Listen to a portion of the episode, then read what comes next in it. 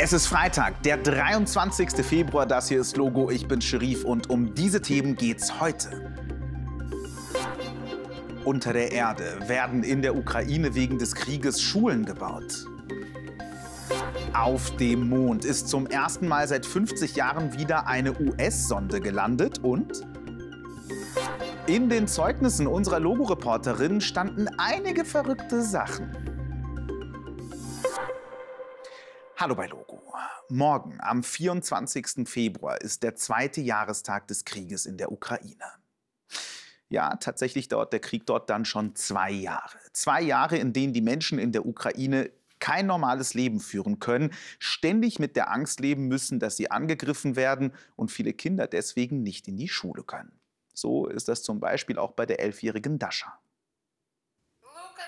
Dacia lernt gerade Englisch. Das macht sie von zu Hause aus, denn die Schule, in die sie eigentlich geht, wurde während des Krieges mehrmals angegriffen.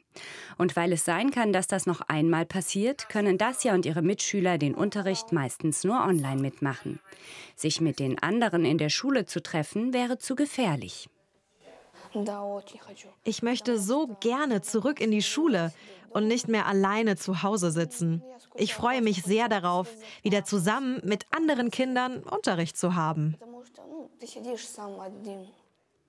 Vielleicht geht das in ein paar Monaten tatsächlich wieder. In der Region Kharkiv, also dort, wo Dacia in der Ukraine wohnt, werden gerade nämlich Bunkerschulen gebaut.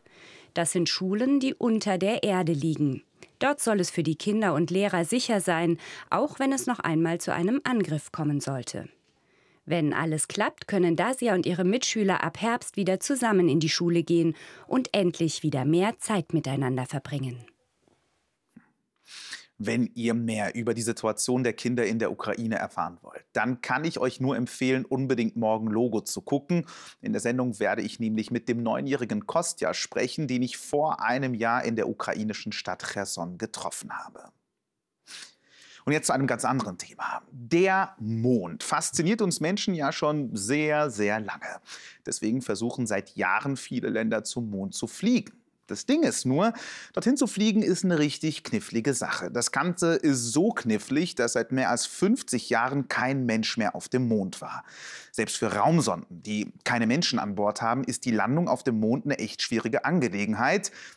Jetzt haben die USA aber einen neuen Versuch gestartet two, one. Schon seit einer Woche sind alle ganz aufgeregt. Da startete die Rakete mit der Sonde Richtung Mond. Auf der Reise klappte erstmal alles wie geschmiert. Die Sonde schickte spektakuläre Fotos von ihrem Weg durchs All. Wow! Das Besondere, es ist nicht die NASA, sondern eine private Firma für die Mondmission verantwortlich. Die Sonde vollgepackt mit Geräten, um den Mond zu erforschen. Spitzname Odie. Kurz vor der Landung wurde es richtig kribbelig. Live-Bilder gab es keine, nur diese Computeranimation. 20 Minuten mussten alle zittern. Dann meldete sich der Chef über Funk. Ich kann bestätigen, dass unsere Ausrüstung auf dem Mond gelandet ist. Glückwunsch.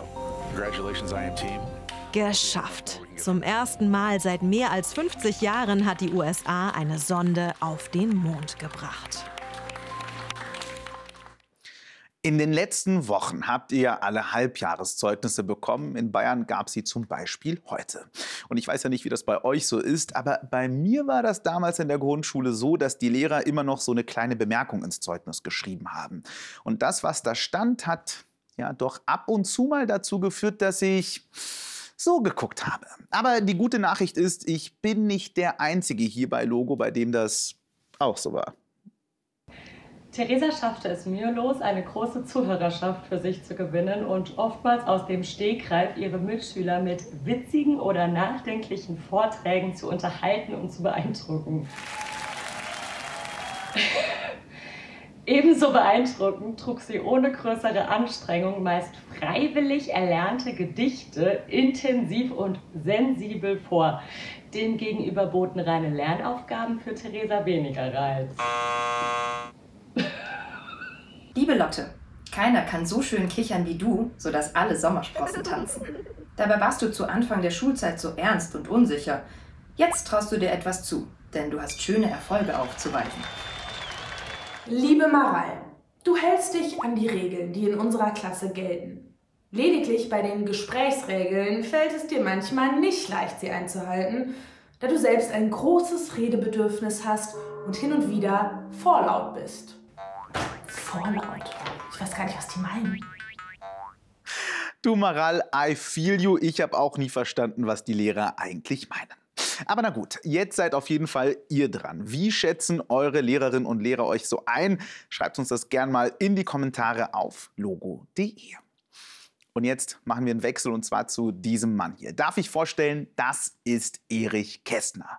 Wenn euch der Name gerade nicht sagt, kleiner Tipp, das ist der Schriftsteller, der das Buch Das fliegende Klassenzimmer geschrieben hat. Heute wäre Erich Kästner 125 Jahre alt geworden. Guter Grund, uns ihn etwas mal, na, doch ein bisschen genauer anzugucken. Und kleiner Spoiler, Erich Kästner hatte tatsächlich Superkräfte. Erich Kästner ist weltberühmt, ein echter Superstar der Kinderbücher. Das fliegende Klassenzimmer, Pünktchen und Anton oder das doppelte Lottchen. Alles Bücher von ihm. Und das sind noch längst nicht alle. Er schrieb auch für Erwachsene Bücher, Gedichte und politische Texte. Als Erich Kästner anfing zu schreiben, kam gerade der grausame Herrscher Adolf Hitler an die Macht. Erich Kästner hat nie verheimlicht, dass er gegen Adolf Hitler und seine Anhänger war. 1933 wurden deshalb einige seiner Bücher verboten und zusammen mit Büchern anderer Schriftsteller und Schriftstellerinnen öffentlich verbrannt. Erich Kästner änderte seine Meinung trotzdem nicht und wurde deshalb mehrmals verhaftet. Erich Kästner hatte eine wundervolle Fantasie und vielleicht auch noch eine andere, außergewöhnliche Fähigkeit, die Zukunft vorhersagen. Klingt merkwürdig, dann hört genau zu, was er in seinem Kinderbuch Der 35. Mai geschrieben hat, vor mehr als 90 Jahren. Alles fährt im Auto spazieren und die Autos fahren von ganz alleine, ohne Chauffeur und ohne Steuerung. In dem gleichen Buch steht auch noch das. Ein Herr von ihnen zog einen Telefonhörer aus der Manteltasche, sprach eine Nummer hinein und rief Gertrud, hör mal, ich komme heute eine Stunde später zum Mittagessen. Handys und selbstfahrende Autos. Heute gibt es das alles. In der Fantasie von Erich Kästner gab es das aber schon viel früher, sehr viel früher. Wow. So, damit war es das auch schon von uns. Jetzt kommt noch das Wetter und der Witz von Ayas. Und wir sehen uns hoffentlich morgen wieder. Ich würde mich freuen und sag schon mal bis dahin, macht's gut und tschüss. Morgen regnet es im Nordwesten Deutschlands. Vereinzelt kann es gewittern. Sonst bleibt es bei einem Sonne-Wolken-Mix. Das alles bei höchstens 6 bis 12 Grad. Hey Leute, was sagt eine Banane zum Sichelmond? Hm?